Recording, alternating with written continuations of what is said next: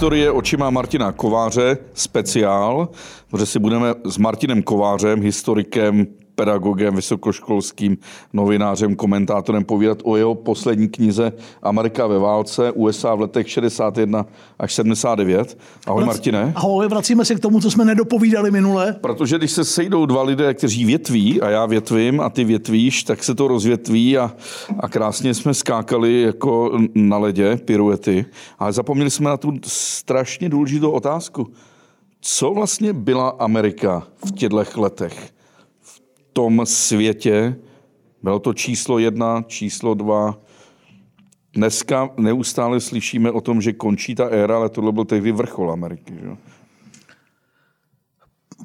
Pořád ještě se v 60. letech dívali k Americe jako k největší světové mocnosti. Nedávno jsem četl někde, že nikdy nedominovali Spojené státy vojensky tak světu jako dneska. Jo? Asi to, to je pro vojáky, kdyby tu s námi seděl Ota Foltin, tak by nám to řekl. Uh, ta dominance vojenská tehdy nebyla tak zřetelná, ten, ta parita se Sovětským svazem, obě velmoci oni usilovali, asi to taky bylo, ale uh, vládli západnímu světu. Byl to ten lídr pořád ještě. A jeden z důvodů, proč to postavení ztratila, ztratili Spojené státy a to, to jsou pak 70. léta, byla právě větnamská válka. Mm, trestu hodně, neuvěřitelně prohráli větnamskou válku, protože minule jsem to tady říkal, the enemy was in us, nepřítel byl v nás. Uh, prohráli, protože se zhroutila administrativa Nixonova kvůli Watergate. A 74-75 to skončilo katastrofou. Tak Amerika pořád ještě to jako byla pro spoustu západoevropanů a pro, hlavně pro kluky spoza železné opony, jako to byla ta ikona, ten svobodný svět, ke kterému vzhlíželi a země westernu a velkých příběhů amerického snu. Ale už věřím, že když jsme si povídali před, před 14 dny, tak že, že z toho bylo zřejmé, že ta země byla složitá, ti, kteří snili o Americe v Evropě, zejména ti kluci spoza železné opony a holky, tak byli, pokud se tam dostali, tak byli šokovaní, jak složitá země to je, jak těžký je se tam uživit, jaký problémy ta Amerika řeší, segregace, desegregace.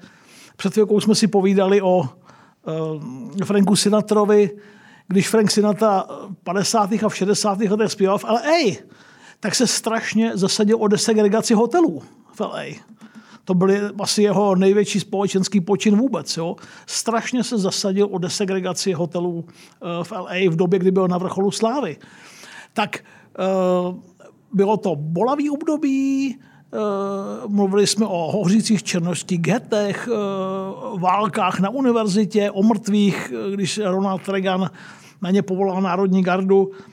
No prostě ta země byla mnohem komplikovanější, a žít v ní bylo mnohem těžší, než se nám tady v Evropě, mně, já jsem 65. ročník, ty jsi mladší, ale mým rodičům, kteří k ní třeba nějak vzhlíželi, mimo jiný, protože oni tolik neviděli, znali tu muziku, znali ty filmy, znali ty sportovce, ale mnozí kluci, kteří tam tehdy se buď dostali legálně, nebo tam utekli, a hlavně ty, co tam byli legálně a pak se vrátili, říkali, je to fascinující, ale žít bych tam nechtěl.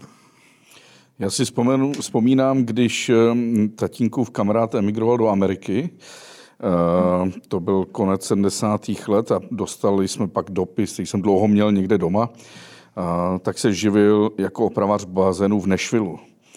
A tak jsem slyšel ty jména Chris Christopherson, Johnny Cash a tak dále. Jo. Nashville, byl... jak říkal Karagot, když mě pozvali do Nashville. Ano, a já vím, že v tom dopisu byly bizarní věci, že tam třeba psal, ženský se tady mlátí v bahně, to tím myslím nějaký wrestling, můžeš si tady koupit hrozno bez pecek, jako. A pro mě to bylo jako obzor, že si, že si ženský mlátí v bahně a koupit si hrozno bez pecek. Takhle jsem si naivně představoval tu Ameriku, jako ten mladý eh, pěti, mm. šestiletý kluk. Ale strašně mě tehdy zklamalo, že v Americe není ten fotbal. A vůbec jsem nikdy nepochopil, že se nikdy napojili na ten celosvětový fenomén jako sportu. To číslo jedna. Konec konců dodnes to není ono, že jo? Veď už jsou tam, už to hrajou. Ale a... vysvětli mi, když se díváš na fotbal, evropský nebo světový, tak je to drama. Ta hra se přelívá sem a tam. Ale pak, když se dívá na ten baseball nebo americký fotbal, a je to totální nuda. Ale ty no, budeš tvrdit, že ne. Ne, mě to taky nebaví. Americký fotbal mám rád. Od té doby, co jsem viděl film, a teď jsem zapomněl, já Michael Mann ho natočil, nevím, vítězové a poražení. Al Pacino hraje trenéra toho manšaftu. Tak to, když jsem viděl před 15 lety, tak jsem říkal, ty, něco na tom je. Pak jsem byl na zápase v Americe, na tom stadionu je to strhující. Eh, no jo, protože my to neznáme, neumíme úplně ty pravidla a nemáme k tomu tu tradici, není tu ta tradice, nikdo to vlastně skoro nezná tak jako oni moc nemají tradici toho fotbalu. Mimochodem... A přitom se ta Amerika skládala z eh, emigrantů z fotbalových zemí, že? No, je to, je to pravda. Španěláci, Italové, Holanděni. Němci. Němci, jo. Pensylvánie byla celá německá. No, eh, nechytlo je to. Mimochodem, nic s tím neudělá Pelé, když přišel hrát za New York Cosmos na konci kariéry v polovině 70. let, poslední tři a půl roku, Pele odehrál v Americe. Eh, bylo to houby platné, nepomohl tomu Beckham tam, myslím, hrál. Teď je to maličko jinak. Eh, řádí tam Leo Messi, No a souvisí to asi s migrací z Mexika, z Latinské jenže Americe. tak, jenže on je Argentinec, ano. takže oni ho berou jako trochu svýho a je navíc je na jihu. Tak Mimochodem pro posluchače a pro diváky krásná knížka o Americe, o fotbale v Americe. Ota Pavel, Dukla mezi mrakodrapy. No, Slavná hezká kniha. Tak, tak Martine, to si přečtěte. Musím se zeptat, ta Amerika, kterou my pořád vnímáme jako nějaký homogenní stát, eh, když řekneme 60. 70. léta, eh, tak dneska vidíme velký rozdíl mezi venkovem středozápad, takzvaný redneck a, a, to, a pak ty velké města, liberální New York a na západní pobřeží zase San Francisco, Los LA, San Francisco. LA. Mm. Jak to bylo v těch 60. 70. let? Podobně. Kde byly ty velké rozdíly, úplně největší napříč Amerikou? No, Nové Mexiko a Maine třeba? Ne, já bych pořád bych řekl tehdy, protože ta desegregace zdaleka nebyla hotová, tak bych řekl, že tehdy byl hlavní rozdíl ne mezi východem a západem, ale hlavní rozdíl byl fakt mezi severem a jihem. To byl úplně jiný svět. Když John Bull natočil, napsal, napsal to jeho knížka v žáru noci, hmm. a když to potom natočili, Sidney Poitier hrál černoského detektiva, který přijíždí to vyšetřovat mord na jich. A tam je slavná scéna v tom, v tom filmu, kdy se Sidney Poitier jako ten detektiv najednou ujede mu to a projeví rasismus vůči bílým. Tak. A on mu řekne, vy jste taky, vy jste Rasist, jako my. Jasně. No, je to tak. Existoval no. rasismus černých vůči bílým? Jasně. Malcolm X. Ve spoustě rodin by si ne, by nezavadili kluci o bílou holku. Nikdy bílý holky o bílého kluka. To, ta, ta, jednou nedávno mi někdo jako moc hezky vyprávěl, že to platí dodnes, že černobílá manželství vidíme jenom ve filmu. Stačí přijet na východní Slovensko, kde jsem dělal několik reportáží v těch eh, romských osadách a jako aby si černá holka, to znamená z dobré romské rodiny, která žije sice v těch osadách, vzala bílého kluka, to by naprosto vyvrhlo to společenství. No. A na ty bílí se dívají skrz prsty, jako na nečisté. Tak, tak čili to, to samozřejmě z části platilo taky. Uh, a, a, a teď to, co jsi řekl, dívali se na ty stars, sportovní třeba, nebo z kumštu, jako si zadávají s těmi bílými. Poatierovi říkali, teď ty jsi bílej černoch, mu říkali tenkrát. Jo? Tak tehdy, myslím, eh, ten rozdíl mm, severých existuje pořád, je mnohem subtilnější dneska než tenkrát. To jsou že jo, takový ty fóry, kde jdou kluci a proti jim jde pět holek. A eh, jedna z nich je černá. A přejdou se, a, která se ti líbila? On říká, Eh, ta, ta v té modré sukni, a to je ta černá, že už není ta identifikace, ta barva pleti, ale v tomto případě to oblečení. Hmm. Tak eh, já nevím, v New Yorku to určitě platí, jestli to platí eh, v New Orleansu, to teda nevím. Čili dneska to je mnohem subtilnější, ale tehdy v 60. letech, když se ptáš, určitě hlavní rozdíl nebyl západ-východ, ani západ-východ versus ten, tento vnitrozemí, ale ten pořád ještě sever a jich. Martin, když si vezmu tu, ten vliv eh, černožského jihu na ten sever, třeba v hudbě, Ella Fitzgerald, eh, samozřejmě, uh, samozřejmě Louis Armstrong a ostatní. Uh, Bílí diváci je naprosto přijali a bylo i něco reverzního zpátky. Lukáši, dej Martinovi vodu, prosím. No, Víš, že by bílí, jak, jak si stál Sinatra prostě chodil, na americkém jihu? No, mezi černožským obyvatelstvem. Skvěle, měli ho rádi. On byl geniální, tak ho měli rádi všude. Uh, když tahle muzika, ty jazzmeni začínali ve 20. letech, tak tomu dominovali černí kluci a černé holky, afroameričani a afroameričanky, ale hudbou, zlatý, hudbou 20. let byla muzika bílého kluka, Gershwinova Rapsodie v modré. Jo, čili jako chodili na ty černé kluky a holky, děkuju. Ale, ale tou ikonou největší byl prostě pro většinu, a to opakuju v úvozovkách samozřejmě, hymnou dekády byla Gershwinova, Gershwinova muzika tak oni v těch nejslavnějších klubech, to se vracíme zpátky, a z části to platilo i pro 50. a 60. léta, tak to byli milionáři často a chodili ale ještě pořád na začátku 50. let zadním vchodem a, a jedli, jedli separovaně a jo, to jsme, jeden... jsme si rovni, but separated. Jsme si rovni, ale nejsme, jsme, si, nejsme stejní. K tomu je takový ten hezký nekorektní vtip, když se ptali Ray Charles, jestli mu nikdy nevadilo, že je slepej. A on říká, no pořád lepší, než být černý. A, no, jasně. Jo, a, Amerika je fakt složitá. A tady ta situace, kdy se to jako obrousilo, ta segregace v rámci celých států. za tuhle otázku, to je moc fajn. Kennedy o tom strašně žvanil, Eisenhower to začal, ale nikdo neudělal pro afroameričany tolik jako Lyndon Johnson. Proč? Zákonodár, Zrovna on. Protože on byl přesvědčený o tom, že to je správně. On byl Lyndon Johnson je, my jsme o něm vlastně mluvili jenom maličko minul, Lyndon Johnson byl nejenom vynikající znalec procedur a chování jednání kongresu, Taky to byl velký demokrat, de, velký demokrat z jihu. Dneska si, když se řekne Texas, tak všichni vidí republikánské prezidenty. Texas, Kalifornie, Reagan, Bushové, Donald Trump, ten byl pak na Floridě hodně. Ale, ale eh, Lyndon Johnson byl velký Texasan, velký demokrat z Texasu a měl opravdu jako, teď v českém kontextu to zní hrozně blbě od neboštíka Stanley Grosse, měl jako upřímnou touhu tu Ameriku proměnit a vytvořit, on tomu říkal Great Society, velká společnost. A to byla společnost nejenom, eh, kde by fungoval nějaký welfare state, nějaký sociální stát, ale taky společnost, eh, kde ty rasy budou úplně srovnané. Mimochodem, pokud o tu, o, o tu desegregaci, tak opakuju, udělal proto strašně moc. Pokud o ty dávky, o ten welfare state, k tomu je nekonečná debata. A kromě těch lidí, kteří říkají, že byl první, kdo tu, kdo reálně, reálně, on to začíná za Roosevelta, už, už za progresivist, už za progresivistů na přelomu 19. a 20. století. Ale mm, že to, existuje skupina nemalá odborníků a literatury, která říká, v tom se strašně spletl ten Johnson, protože navykl zejména tu afroamerickou minoritu na welfare navykli je na ty dávky. A to byl začátek jako obrovského problému, který vlastně funguje doteď. To by musel být nějaký sociolog, který se věnuje Spodem státům tady s náma. Já to neumím tak dobře.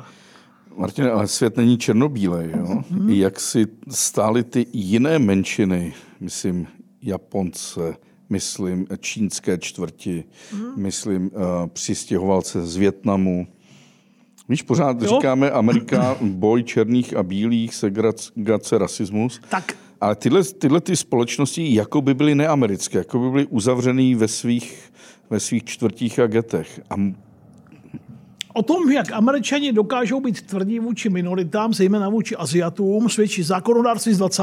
let. Oni měli jasná kritéria, kolik kterých vzít a ty, a, ty Aziaty skoro vůbec nebrali. To.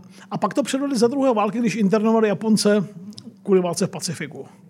Tak tím jasně jako dali najevo uh, distanc od nich a ukázali jim, že umí být hodně tvrdí. Uh, začnu tou, tou Čínou, těmi Aziaty, ty opravdu žili v uzavřených komunitách. Konec konců moc pěkně to ukázal jiný přivandrovalec do Ameriky, uh, Roman Polaňský, když se Jack Nicholson baví s Luem, vidím, že dostal poručík. A říká, co ty říká, co, to už dávno nedělám v čínských čtvrti.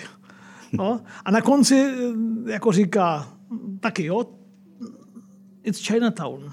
Mm-hmm. Čili bylo, bylo to jako zvláštní svět, podivný svět, nepřístupný svět, jako nižší svět než, než ten americký. Eh, to se samozřejmě časem proměňuje. Hispánci tam byli od nepaměti, ale na rozdíl od těch Číňanů, Japonců nebo dalších měli obrovskou touhu integrovat se. Mm-hmm. Oni, a dneska, teda když se o tom bavíme, dneska jsou to jako nejvíc jako vlastenecký američani jsou ty kluci z toho jihu a ty holky. A jsou konzervativně to.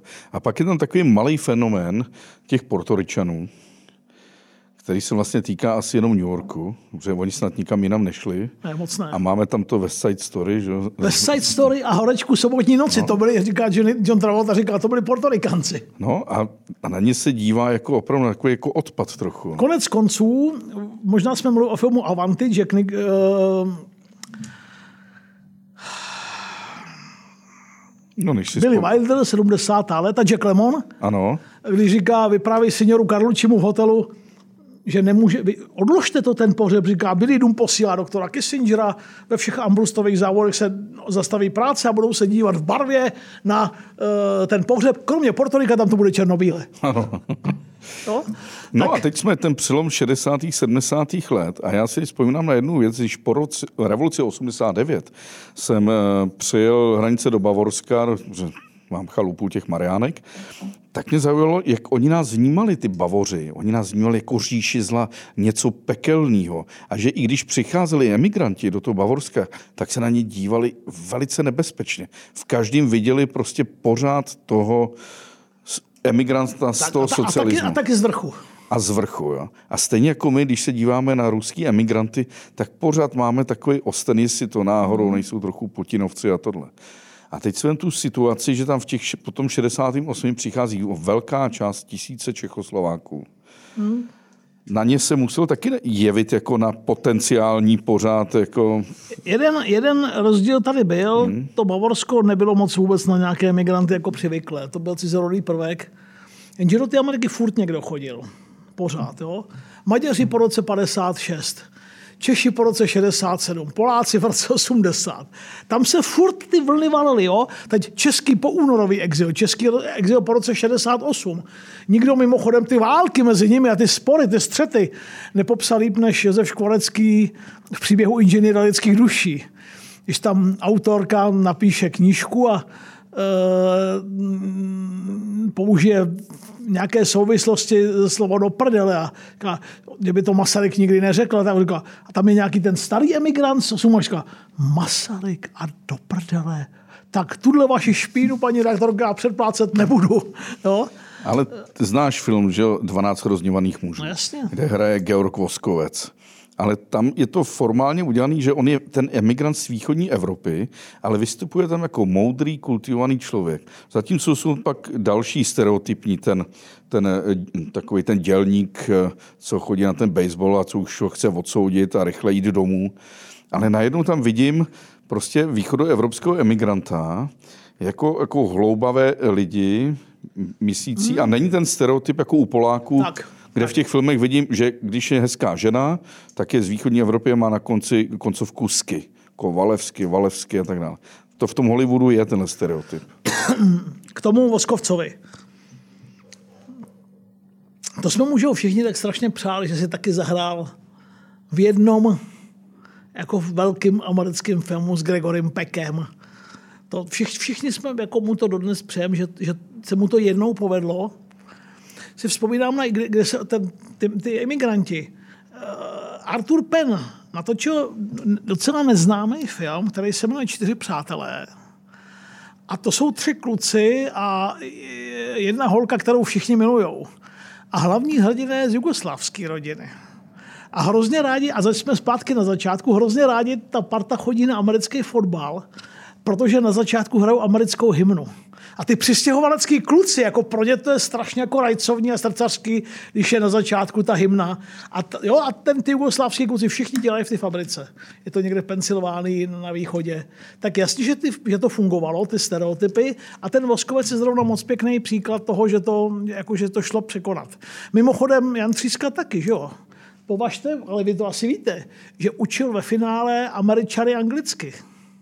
učili je výslovnost správnou, učili je frázovat. To je neuvěřitelný. Kluk z východní Evropy, český kluk, ve finále učil americké herce jako správnou výslovnost a jak s tím jazykem na, na plátně a v divadle pracovat. Fenomenální. A samozřejmě on jako řadu tříd úplně největší byl Miloš Forman. No ale vnímali ho jako vůbec čes, československého, ne českého. Formana? Hmm. Ne, pak už. Jak my, ještě když udělal Off, která, první film v Americe, fantastické recenze, ale nikdo na to nechodil. Ale když pak přesvědčil Mikea Douglasa, Jacka Nicholsona, že je ten jediný správný, kdo natočí kukačku a dostal Oscara za nejlepší režii, za nejlepší film a tak pak už, a oni vnímali, že nějaké z Evropy, ale jako, byl pro ně jako an American. Bylo to Československo pod rozlišovací schopností v té době 60. 70. léta? Pro drtivou většinu pro drtivou většinu Američanů bylo a konec konců jako je, je doteď, že jo? Koho, koho jako znají. Asi někteří znají jméno Havel, ale, ale nedělám si iluze, pokud opustíme oba pobřežní pásy. Jo? Ale Ano, vůbec, ale to oni neznají ani, ani Holandiany, ani Poláky, nikoho. Jo, znají Martinu Navrátilovou, znají Ivana Lendla Navrátilovou víc, protože jako víc vzhledem ke svým společenským aktivitám víc na Pořád je veřejnosti. aktivní, jako. Furt je aktivní a propaguje LGTB, byť limitovaně a, a válčí, válčí opakovaně s rakovinou a, a Je to HLPčko. tak, samo, Hluboce lidský jasně, samozřejmě, že jako znali Jardu Jágra, hlavně, jako, ale ten hokej tam je, to není velký americký sport, ale znali ho, jo.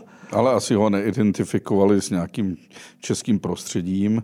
A když jsem byl v Americe, tak mě překvapilo, že ho fakt znalo jenom pár skalních fanoušků, že se to trochu přeceňujem.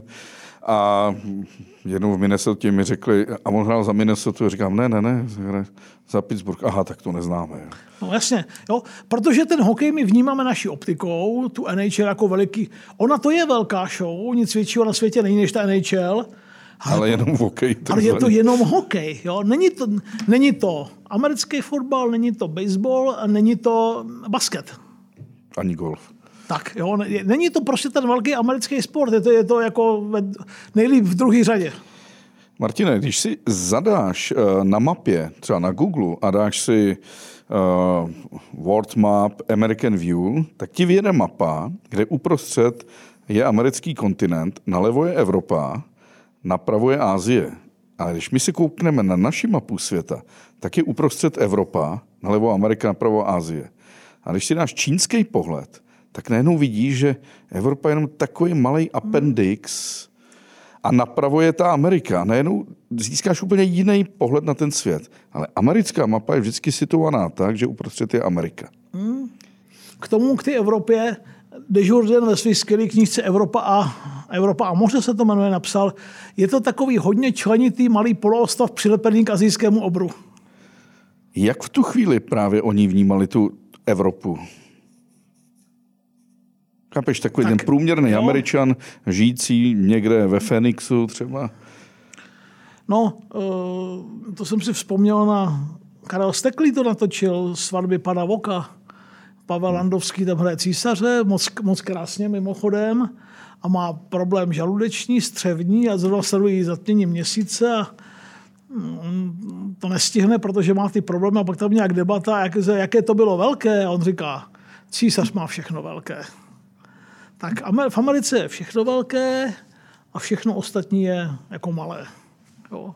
Taky ve sportu, v kumštu, jenom jeden úspěch je fakt světový, to je americký úspěch. To je ten rozdíl mezi mm, těmi eh, chytilovými, s obrovským respektem k ním to říkám. Chytilová, Mence, Jireš, etc. To jsou všichni tyto. A pak je prostě Miloš Forman. Jo. Protože jediný měl ty koule a vyrazil jako za tím snem a, a tak strašně si věřil a urval to.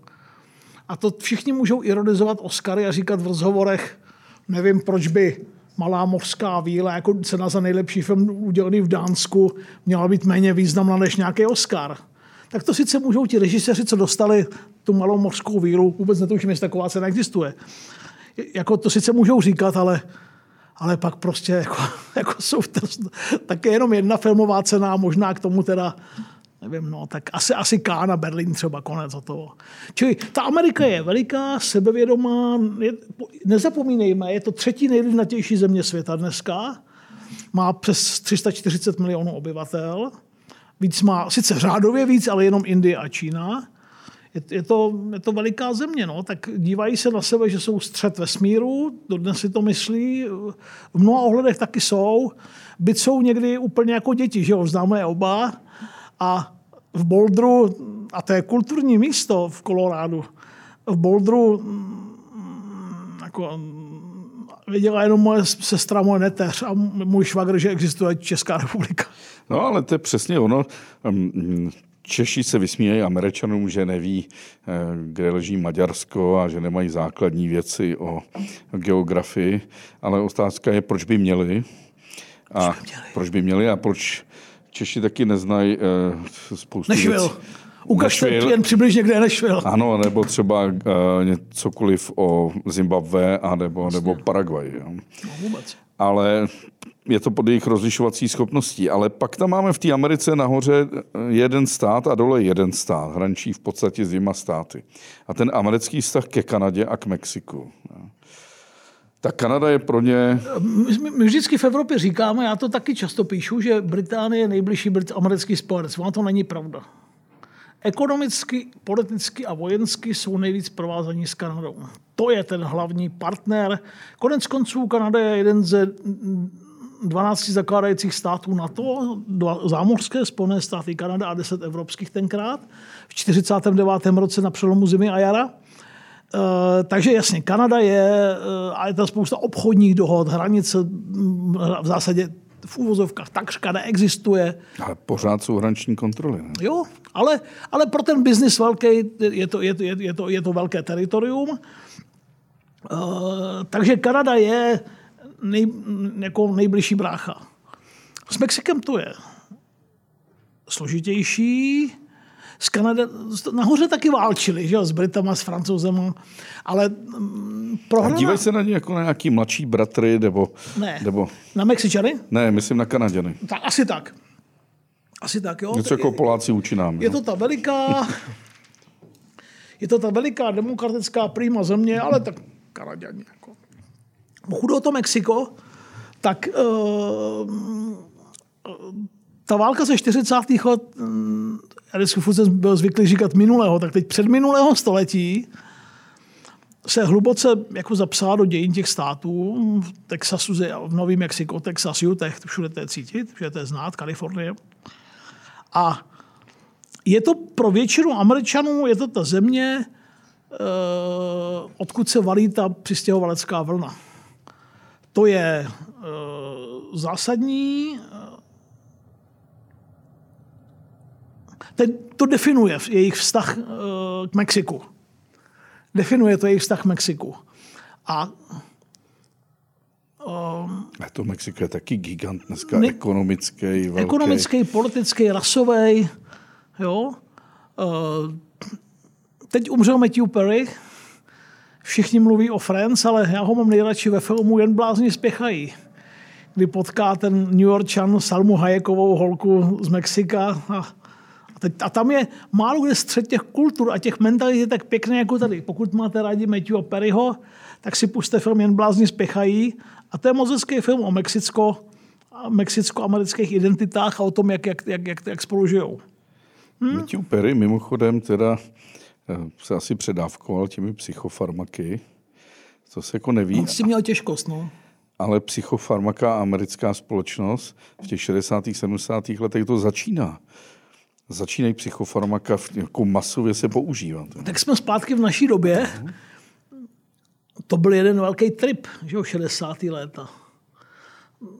To bylo v 50. letech absolutně nemyslitelné. Všichni by skončili v base v 50. letech. Jo. Úplně mimo jako cokoliv to bylo. Konec konců, když natočil mm, Oliver Stone Chatu, tak si všichni vzpomínáme na seržanta Elias, jak leží v ty síti, ne? Jako jak hulí tu trávu a je to... Uh, tak mm, sex, drogy, desegregace, fantastická muzika, válka ve Větnamu, z, úplně zdivočelá politická levice, zejména ti studenti, kteří nenáviděli, no, opovrhovali svými rodiči, kteří jim přitom ty školy platili. Dělali si blázny z těch fotrů, že fot, každý ráno fotr jde každý ráno do práce, to mě posluchači prominou, to mě poser oko. Jo? Váleli se v těch kampusech, ale ten fotr to platil. Tak to je dneska právě ta podobná situace. No, no, to, to je, proto, proto to by mohli Ale nebylo to v 80. letech. Ne, nebylo. Uh, proto vyhrál Nixon volby v roce 70, 68. Protože řekl těm fotrům na těch předměstích a těm maminkám, pojďte mě volit, já tady udělám pořádek. Oni podcenili tu mlčící většinu, stejně jako ve Francii, ti revolucionáři, podcenili tu mlčící většinu a podcenili toho Nixona. On to těsně urval a dal tu zemi v řadě ohledů do pořádku, takže ho v roce 72 zvolil landslide. Drť, absolutně drtivě. A když se to stalo, tak známý komentátor, myslím, že Washington Post, říkal, poteče krev. Tohle už se nikdy nesmí opakovat. Aby, takový, aby, aby, aby nám takhle zdivočili ti politiku a zvol, aby ty lidi zvolili někoho, tak to už nemůžeme připustit. Kdo, Takže, kdo stál proti němu? V 72. V 72. roce proti němu stál tak si vezmeme ty páry. Johnson proti Goldwaterovi v 64. Hmm. roce, uh, Humbert Humphrey. Takový slušný, takový slušný kluk. Hmm. Jo? Tak bez chuti, bez zápachu. McGovern. Dva kluci bez chuti, bez zápachu proti Nixonovi. Uh, Zajímavé bylo, co Nixon udělal, když vyhrál. Kissinger to krásně popisuje. Všichni jsme dostali papírky, snad jsem o tom nemluvil minule, nás vyhodil všechny. Ne, ne, ne. Všechny vyhodil. Celý stav propustil. Oni čekali Mejdan, oslavu a všichni dostali paper, děkuji vám za vaše služby s přátelským pozem, končíte Richard Nixon. Proč to udělal? Mnozí z nich dostali v zápětí nový paper. Novou smlouvu? Novou smlouvu, nový. Proč to udělal? Byl paranoidní a měl pocit, že ty čtyři roky, že to netrefil úplně dobře, ty spolupracovník, a že všichni šli proti němu. Tak je všechny vyhodil a zpátky si vzal ty, o kterých se domněl, že jsou loajální. Nixon psal, to bylo pro ten stav šokující. A tam se možná někde i, jako, i, i tam se zrodila nějaká jako elementární nedůvěra vůči prezidentovi, už oni mu pak už nikdy nevěřili. I ty se vzal hned zpátky. Jak nám ten den, tu hodinu mohl jako tohle udělat. Nixon byl asi nej, nejsložitější charakter, co byl vůbec kdy Bílém domě. Ale nebuď, jak, jak nebýt paranoidní, když si Richard Nixon a všichni po tobě fakt jako kompletně celá ta média, celá ta levice, celá, ten, celá ta intelektuální elita jako po něm šli. Jo? Eh, ne, nebyl psychicky vyrovnaný, neměl tu v sobě tu velikou vnitřní sílu, kterou měl pak o deset let později Ronald Reagan. Když pak ti samý lidi vyrazili po Reaganovi, jenom trochu starší, anebo přinejmenším jako mentálně, povahově stejný, tak když vyšetřovali, teď jsem o tom nedávno psal pro info, Iran Gate Contrast, a vařili ho na tom, že věděl o tom prodeji zbraní a o těch penězích, co šli mm, válečníkům proti Sandinovcům, tak oni si z Regada tyhle ti lidi dělali furt, že senilní, starý. A přijde, že třeba ani říkal, jsem starý muž, nepamatuju si to, tečka. Hele, Reagan nastupuje v roce 80, končí 88. Co on dělá v těch 70. letech?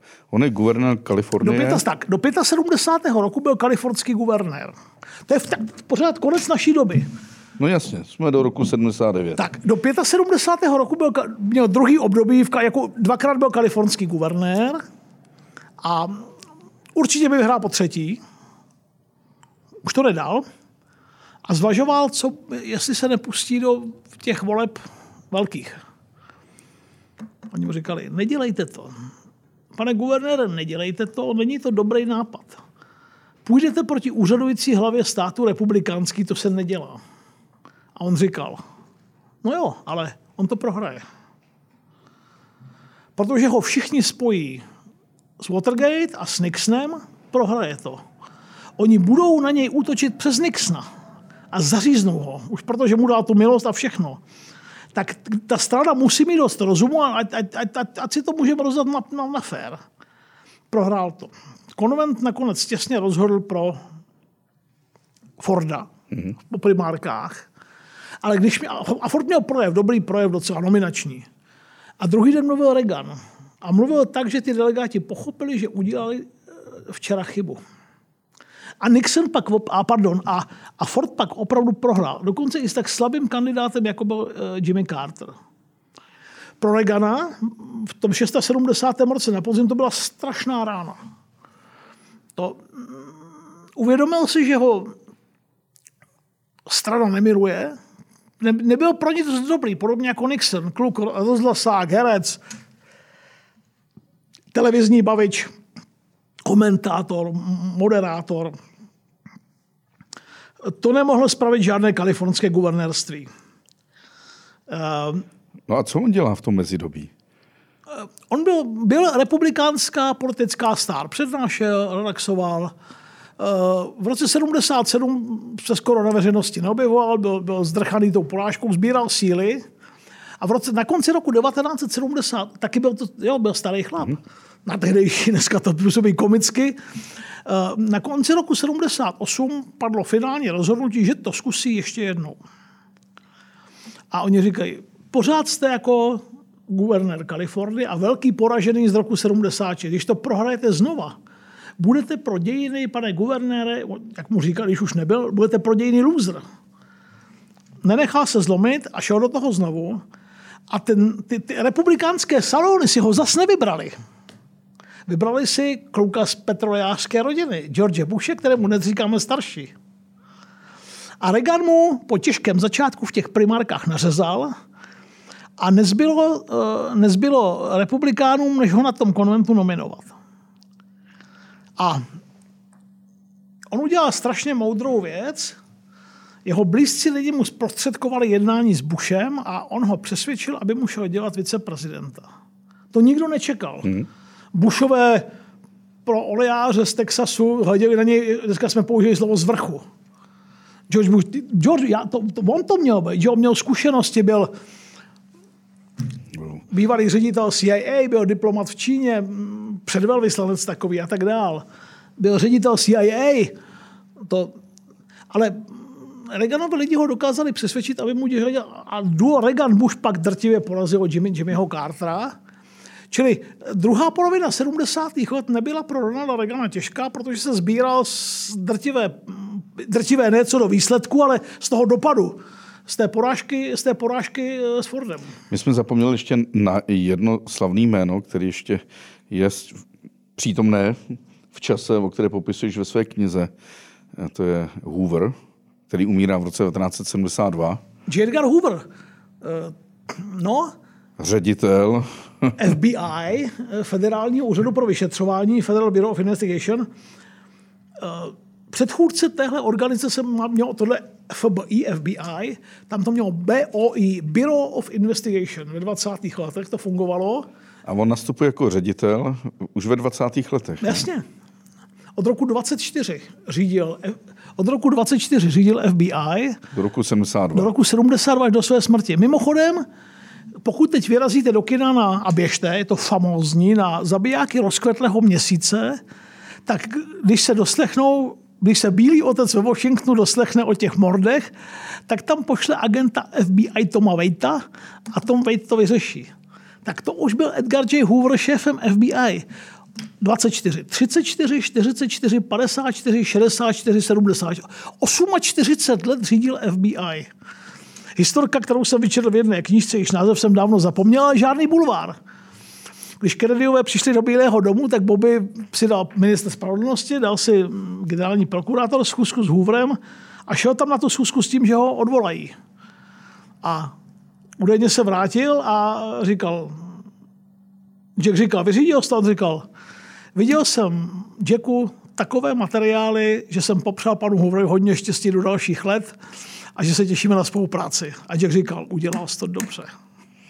Jak, jak v té době se dostávají třeba černožské obyvatelstvo do politiky. Už se objevuje první ministr, první guvernér černé barvy pleti. No to, to ještě, ještě ne. Ještě to brzo. Uh, Martin Luther King dostával nabídky. Johnson mu dal, pojďte, pojďte do vlády, minister práce, jak říkáme u nás, práce a sociálních věcí. To bylo úplně unikátní. Ne, ještě, ještě, na to, ještě na to nebyla doba. A reverend Jesse Jackson, ne, jak jsme ne, takový Jackson. Jackson, no? Reverend Jackson. To, jsou až, to, To až, už jsou až 80. to, jsou, to je přelom 70. a 80. To jsou 70. a 80. Tam let. začíná, že jo?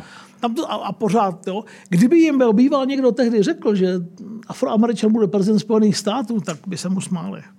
Mimochodem, jo, tehdy jako mluvilo se o Kingovi, kdyby King kandidoval, že by nejen, že by ho volili všichni afroameričani, ale že by ho v té atmosféře, v té vzdětlivé, vzrušující atmosféře 60. let, že by ho volila i spousta byli. Samozřejmě by to nevyhrál. Vždycky to rozhodne tam ta bezejmená masa na těch předměstích a na tom venkově. Nevyhrál by to. Jakou roli v, v těch 60. 70. letech hraje náboženství? Pořád musíš být protestant, bílý, aby se stal prezidentem? Ne, Kennedy Jack- už byl, byl katolík. Jack byl katolík. Ale to bylo výjimečný, To bylo, že? to bylo výjimečný. Ir a katolík. No pane jo. A Ir, Carter ale byl Carter byl kluk z jihu, virginský ex-guvernér, bývalý guvernér Virginie, uh, a vyznání si vzpomeneš? baptista, který mimochodem uh, to moc dobře uměl s afroameričany. Uh, Carter několikrát změnil postoj jako předguvernér, guvernér, postguvernér, kandidát, jednou pro segregaci, pak proti ní, pak znovu pro desegregaci. Jo? Jimmy Carter a, po, a pořád působil tak strašně jako upřímně. No a- Promiň, debata, poslední poznámka ke Carterovi. Vede se, teď umírá, jeho syn řekl, že už ne, žádnou péči mu neposkytují, jenom, jenom prostě tlumí bolest. Tak Jimmy Carter umře, já mám pro tebe napsaný pro info nekrolog, jak jsme domluveni s Lukášem. Eh, Je to otázka po mém soudu měsíců, možná týdnů. Eh, Tak všichni budou jako psát úplně nadšeně. Eh, Ale byl to nejslabší prezident od války a vede se velká, že řekl, vyčistím ten chlív po těch republikánech, po Nixonovi a po Fordovi. A vede se jako debata, která není racionální. Jeho stoupenci říkají, to byl nejslušnější chlápek v Bílém domě, co kdy byl. A jeho odpůrci říkají, to byl největší pokrytec, který v Bílém domě kdy seděl. A až pak ho teda samozřejmě jako vystřídal na trůnu Bill Clinton. Jo? Ale, ale e, tak já mm, a něco jiného pak je ta postprezident, to jsou ty postprezidentské mise. Ale v tom Bílém domě a v, během té kampaně já mu nevěřím ani slovo. Průmysl v těch 60. 70. letech, dochází tam k nějaký razantní změně? Pořád to vnímám tu Ameriku 60. 70. let, ten těžký průmysl, automobilky, chemický průmysl, staví se. Pensylvánie, oceláři, No. no. Pittsburgh. Konec konců kluci, kteří jdou do Větnamu, jak to natížil Michael Cimino, uh,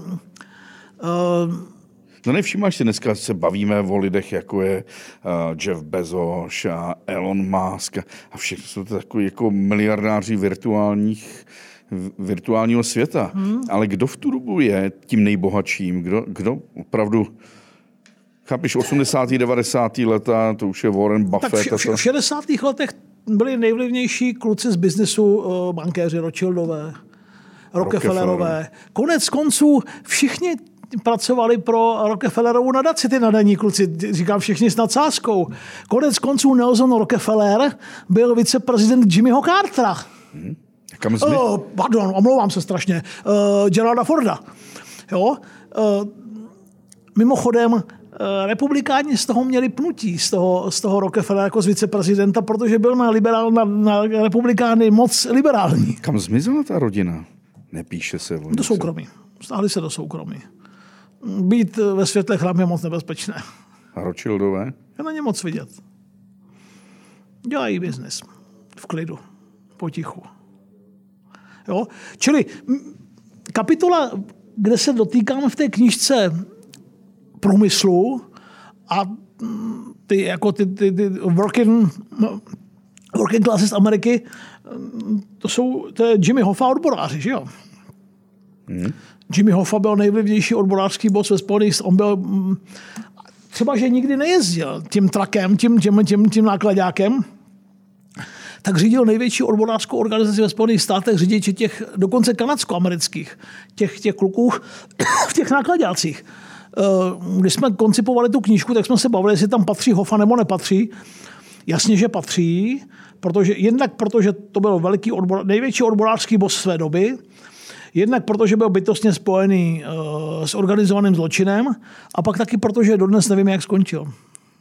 A organizovaný zločin pořád jako vnímáme tu italskou mafii nebo americko-židovskou mafii. No.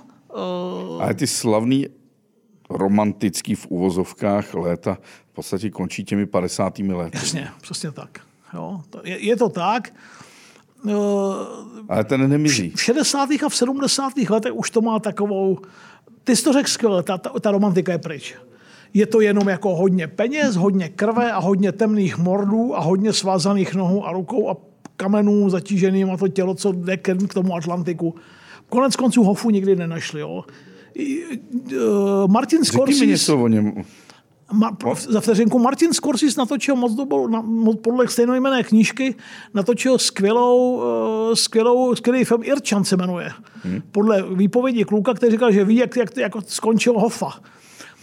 Ofa byl kluk, drsnej, vzal si, mimochodem, když jsme měli Kaminsky, etc., vzal si polskou holku, eh, která dělala v prádelně a začal eh, jako, a už jako kluk, když šel do prvních jobů a nelíbilo se mu, že dostávají málo peněz, tak když byl nejmladší v té partě, tak křičel na ty bosy, tohle si nedáme líbit.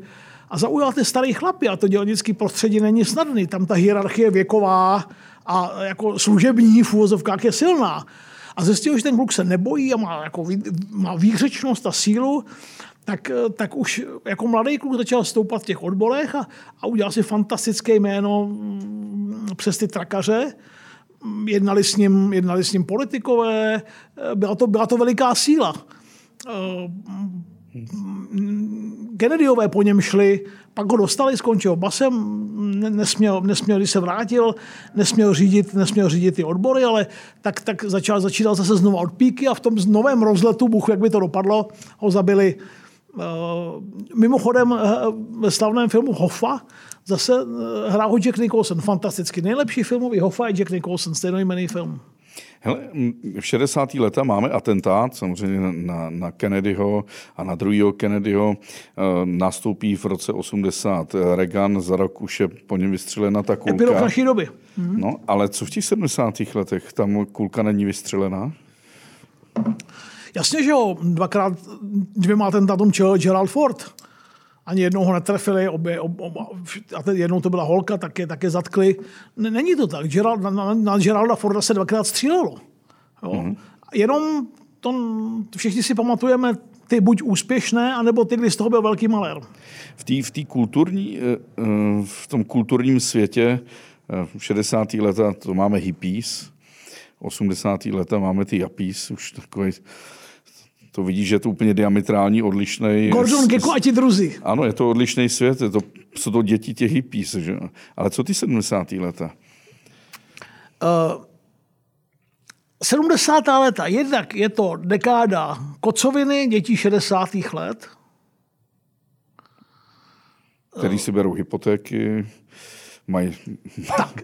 mají povinnosti, starosti. Zestárli, mají děti, berou si hypotéky, život je dohnal. A některé nedohnal. A to jsou ty přestárlí, to jsou ti přestárlí uh, gurové 60. let, mizerně placený, zahořklý, mající pocit, že v politice všechno prohráli, protože v Bílém domě po druhý Nixon, tak ti si pak užili jako obrovskou chvíli satisfakce po Watergate a a, zda, a, a, jako, a obsadili z části ty redakce novin a, a tak. Ale definitivně, tyhle lidi definitivně zlomilo vítě, drtivé vítězství Regana v roce 1980. Ja? 70. let byly diskotékový. Bee Gees. Austrálie. No jasně, jo. Barbara Streisand. Tak, to, to, to, taky to, Austrálie. Jo. Pak do toho Rolling Stones, Beatles, všechno je to, Británie. To, tak, to byla, disko, to byla, disko, jo, to byla diskotéková, to byla diskotéková dekáda, nikdy v Evropě, i když se na to hodně chodilo, tak nikdo moc nerozuměl vlastně tomu, jak, mohl mít, jak mohla mít ta horečka sobotní noci tak fantastický úspěch. Dodnes si vzpomínám na recenzi v tehdejším časopise Kino a psal, nevím kdo, nějaká tehdejší Mírka Spáčilová psala, On ani moc, moc dobře jako netancuje a vlastně ani moc dobře nespívá a stejně ho jako miluje celá Amerika. Co to je? Jo? Mimochodem, nálada... Kde on se objevil, Travolta vlastně? No, tohle z něj udělalo star. Mimochodem, nálada pomády začátek 80. let už je úplně jiná. Hmm. Jo, ty filmy mají úplně jinou náladu, lidi je často dávají dohromady, ale mají úplně jinou náladu, úplně jinou atmosféru. Čili je to, Bee Gees jsou 70. let. No to je právě to šílený, že, že to no. poslechneš naprosto vypjatý.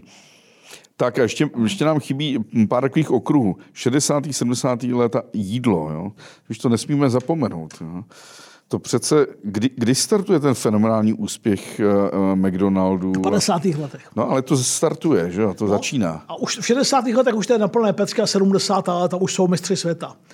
Uh, minule jsem tu knížku vzpomínal, vzpomenu ji znovu. Uh, David Halberstam do 50s česky uh, Černobílé desetiletí. Tak tam je třeba příběh z rodu mekáčů jako výborně napsané, jak se kluci bráchové rozhodli a udělali, udělali ten biznis. Tak, a pak jim to ten poločech ukradne, ne? Trochu. Jo. Raycrot. tak, tak jasně, to, to už je, to v 70. letech už jsou, už jsou, už jsou, král, už jsou králové světa, we are the kings, king, kings of the world.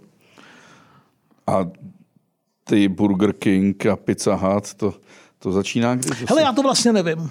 Na to se musíme podívat. Jo, já, já, to, já, to, já to vlastně nevím.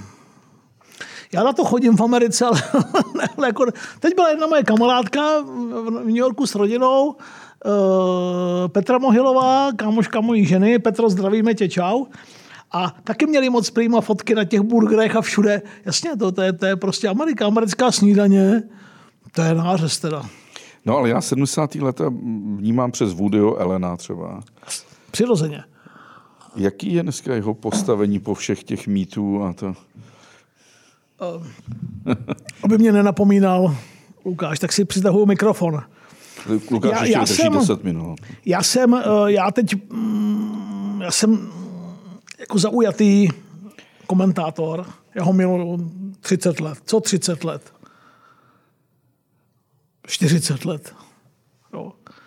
Tak od 15 někdy, nebo od 16. Uh, je to vlastně fantastický příběh kluka, Mimochodem, po mém soudu nejlepší film, co natočil, je z přelomu 70. a 80. let. Já mám Annie Holovou rád, ale ještě radši Manhattan. Ten začátek je jako uchvatný. A pouštím to každému roce do Ameriky. Eh, když utekl mm, ženě, se kterou žil, Maja Ferou, tak s tou adoptovanou dcerou korejskou, tak ona ho obvinila že z sexuálního zneužívání toho kluka. Ma, nevím o někom, koho by prošetřovali tak pečlivě doktoři, psychiatři, psychologové, policajti, jako Woody Allen. Nikdy z toho nevzešlo, že navzdory všem šetřením, žádné ob, obvinění, natož obžaloba, natož proces. Jo? Ale jednou paní Farová dokázala skoro, že ho skoro úplně vyřídila. Ale s pomocí jako dobrých přátel to přestál. Herci se omlouvali, že hráli v jeho filmech. Ti smradi, bez kterých by byly úplná hovna. Jo? Tak uh, říkali, to mě tak mrzí, že jsem hrál ve filmu Woodyho Allena. Pes by po nich neštěk, takový sráči. Uh, takže a pak ho zachránili evropští fandové, evropské peníze, evropská studia. Natočil Matchpoint, který je geniální, Vicky Kristinu Barcelonu, která je fantastická, dodnes točí Deštivý den v New Yorku, vrátil se do Ameriky, natočil Deštivý den v New Yorku, uh, který je výborný, točí pořád. A když má člověk rád jeho poetiku, jeho humor uh, a jeho styl točení, tak je to pořád hezký. Žádný film mě nikdy nesklamal, ani ty poslední, tak v 80 kolika sedmi nebo pěti letech asi obtížně můžeme čekat, že natočí to nejlepší, co kdy natočil. Byť teda 80-letý Martin Scorsese, když teď udělal zabijáky rozkvetlého měsíce, tak mnoho kritiků napsal, že nikdy neudělal nic lepšího, což je u Martina Scorseseho teda co říct. Takže Woody, ehm, který se tu díru do světa udělal v 70. letech, od té doby je to ta star, tak Woody pořád to zdá se, že má pořád elán do života. Kdybyste si něco chtěli přečíst, přečtěte si ty jeho paměti. Michal Žantovský je výborně přeložil, jsou fantastický. Hrozně pěkně se mně líbilo, jak je recenzoval ale Martin Weiss z Echa nebo někdo. Ty paměti končí tím, jak Woody říká, a tak si žiju svůj klidný středostavovský život a snažím se nestarat se o lidi a dělám si svoje. A myslím, že Martin to psal, říkal snad jenom jednu poznámku, ten, kdo bydlí na té, té ulici na Manhattanu v takovém a takovém bytě, opravdu nežije středostavovský život, ale přejme mu to. Jo, jo.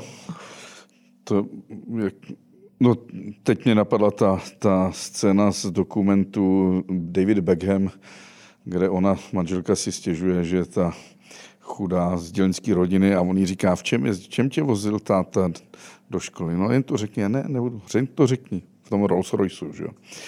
Takže ten middle class dream asi opravdu ten Woody Allen taky nežil, že jo. Žil ten mnohem lepší. Od 70. let úplně jiný, sam, sam, jako samozřejmě. No, I když chodil pěška, jezdil na kole. Ale máme pořád konec té větnamské války a takové to lehké ponížení té Ameriky. Těžké.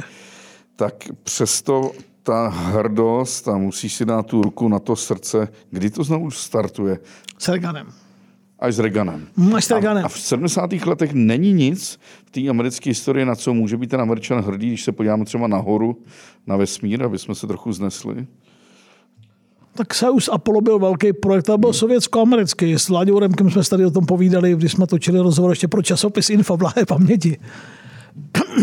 tak určitě až s Reaganem. To bylo jedno ponížení za druhým. 74 Watergate, 75 Saigon, uh, iránská revoluce, Rusové v Afghánistánu, zajetí, zajetí rukojmí uh, v Perzii, jo. Uh, druhá ropná, druhý ropný šok. To byla jedna katastrofa za druhou. To bylo šílené. Až přišel Reagan a mimochodem, to je dost možná vlastně to nejdůležitější, co se mu povedlo vrátil těm Američanům jako hrdost, vrátil jim víru v Ameriku, vrátil jim sebedůvěru. Eh, tohle všechno se mu povedlo, to není žádná stranda. Z těch blbých nálad a z ty deprese. 70. léta jsou léta deziluzí, deprese a defétismu jako žádná jiná. Je to v tom to je nejstrašnější dekáda. A ten Reagan během deseti let je z toho vyléčil. Eh, proto byl tak velký politik, mimo jiné teda to pořád řešíme velký svět, velkou kulturu a velký sport. Minule jsme se bavili, bavili jsme se, ne, o Kasiu Kleveju, Muhammad Alim, ale co tam úplně dole, ten, ten obyčejný všední život člověka na americkém středozápadě, který ho nezajímají zprávy, mm-hmm. který si chce žít svůj, svůj život, svůj jako opravdu styl. To byli všecko voliči Ronalda Regana. Reagan je totiž znal, uměl k ním mluvit. Když, dělal, když měl deset let tu televizní show, tak s ní objížděl Ameriku. A to nebyly hotely, ve kterých zpíval Frank Sinatra.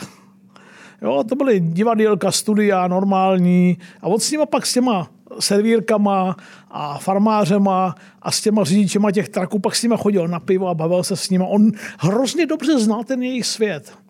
A když přišel do Bílého domu, tak eh, k ním mluvil na těch intelektuálové se z něj dělali blázny, blazeovaní sádoni eh, z Ivy League University si s ním dělali blázny, jak mluví a jaké, jaká témata volí, ale to bylo úplně jedno, protože on nemluvil k ním. Oni ho, neza, oni ho vůbec nezajímali. A on mluvil k, ty, k těm obyčejným, to zní tak jako, ale rozumíme si, k těm obyčejným američanům a oni mu věřili, že jim rozumí a že ty problémy zná. A říkal, každý, kdo chodí do práce a dře a má tu hypotéku, tak si musí vydělat slušné peníze. Jo? A musí mít důvod být hrdý na tuhle zemi. A tak, tak, taky to tak bylo. A kdy začal ten velký průser v Detroitu a ten propad? Kdy začal průser eh, v Detroitu, ten propad automobilového průmyslu? To jsou 80. leta, ne? Nebo až po, později? Takový prenatální stav je tady, ale až v 21. století. Ten jako opravdu jako natvrdo. Takže ten zvolením Regana vlastně Zvolení začíná, Regana je, začíná nová je, éra. je, jako je ten turning point, U-turn. A když se takhle podíváš ještě zpětně, teď po těch v podstatě už 40 letech, 50, na ta 60. 70. léta, a máš říct jednu impresi, která tě napadne, Já vůbec nemám nejmenších pochyb. A to není jako... mm,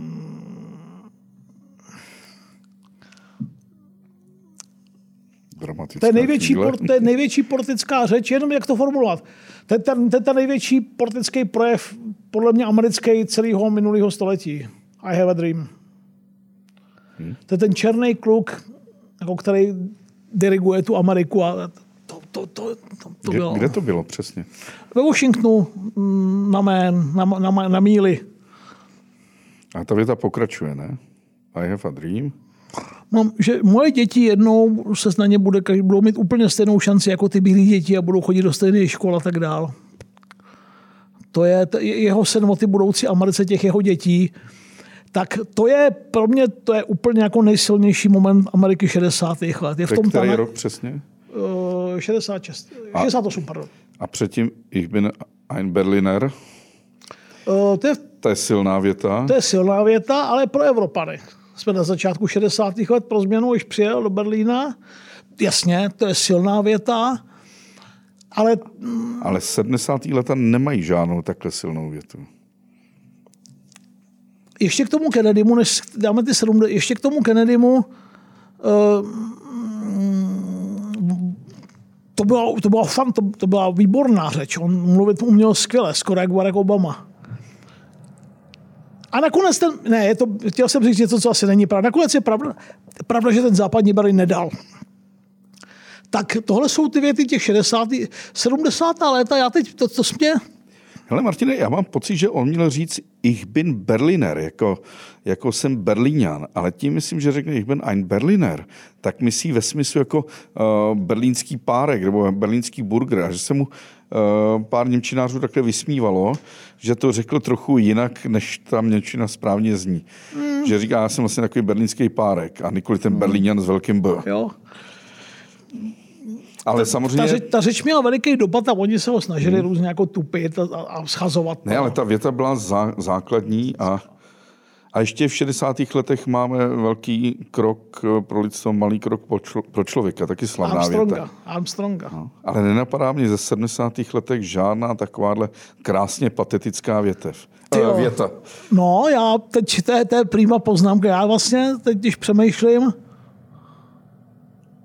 No, protože v 80. letech ty věty známe, že jo? Tam je ta věta, strhněte tu zeď.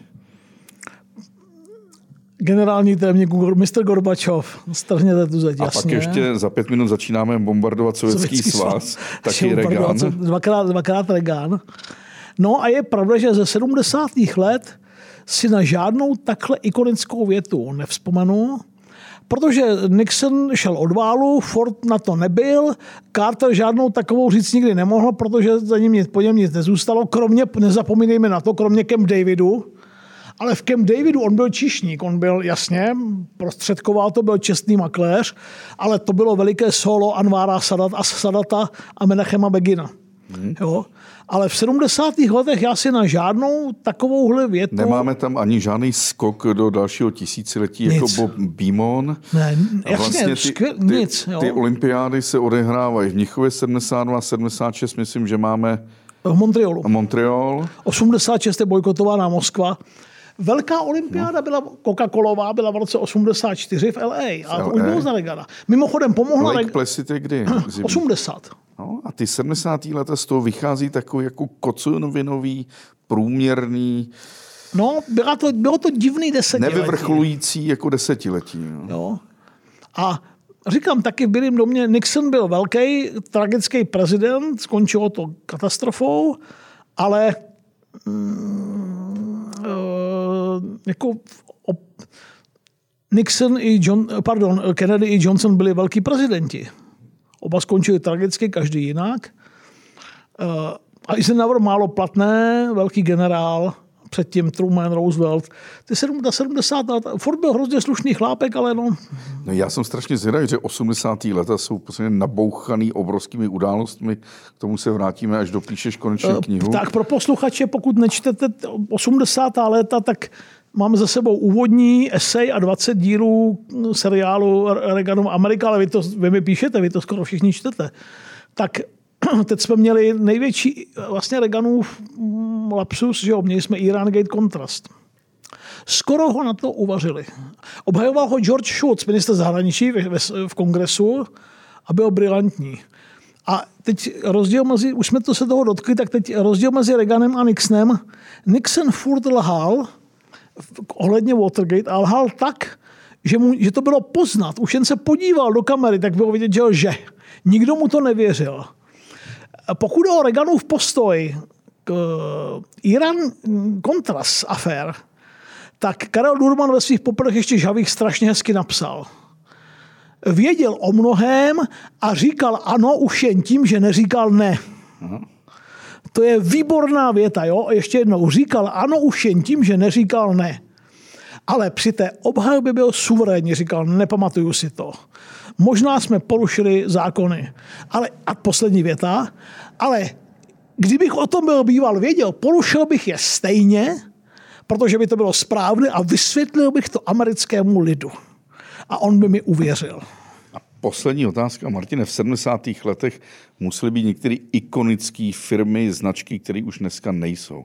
Já si třeba vzpomínám na Marlboro Man v 70. letech. Nejlepší reklama všech dob. A dneska být kuřák je prostě hmm? jako být nějaký parvenu. Jako. Je to jiná země. No. Hmm. Jo? Ale nejslavnější reklama všech, bo, všech dob, ten kovbojský kluk, to je fan.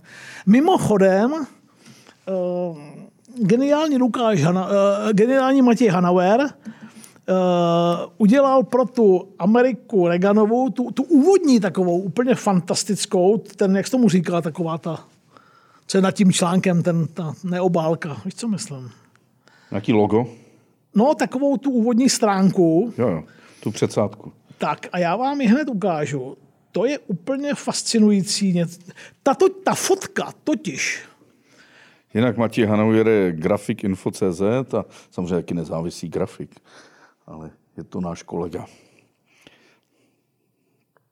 Ta fotka totiž jak jsem před chvilkou použil to slovo, že něco definuje něco. Teď si představ, že některý z našich posluchačů jede autem a poslouchá ten podcast a ty do toho říkáš, teď vám ukážu tu fotku. Už, už se přihlašuju. A Martine, pořád je to doba 70. let bez internetu a distribuce zpráv jede kde v Americe? Print je to, nebo je to už televize? Televize. 70. let jsou televize. Hmm. Tak, už to mám, na konci to je. Byl jsi kdy poprvé v Americe? V 90. letech. Hele, to je ono. No je to Ta, esence konce esen, 70. začátek 80. 80. let. let. Esence Reaganovy Ameriky, tohle. Jo? A tímto, Martine, skončíme. A tím to končíme. Děkuju mnohokrát. Já ti, taky, já ti taky děkuju. Ahoj.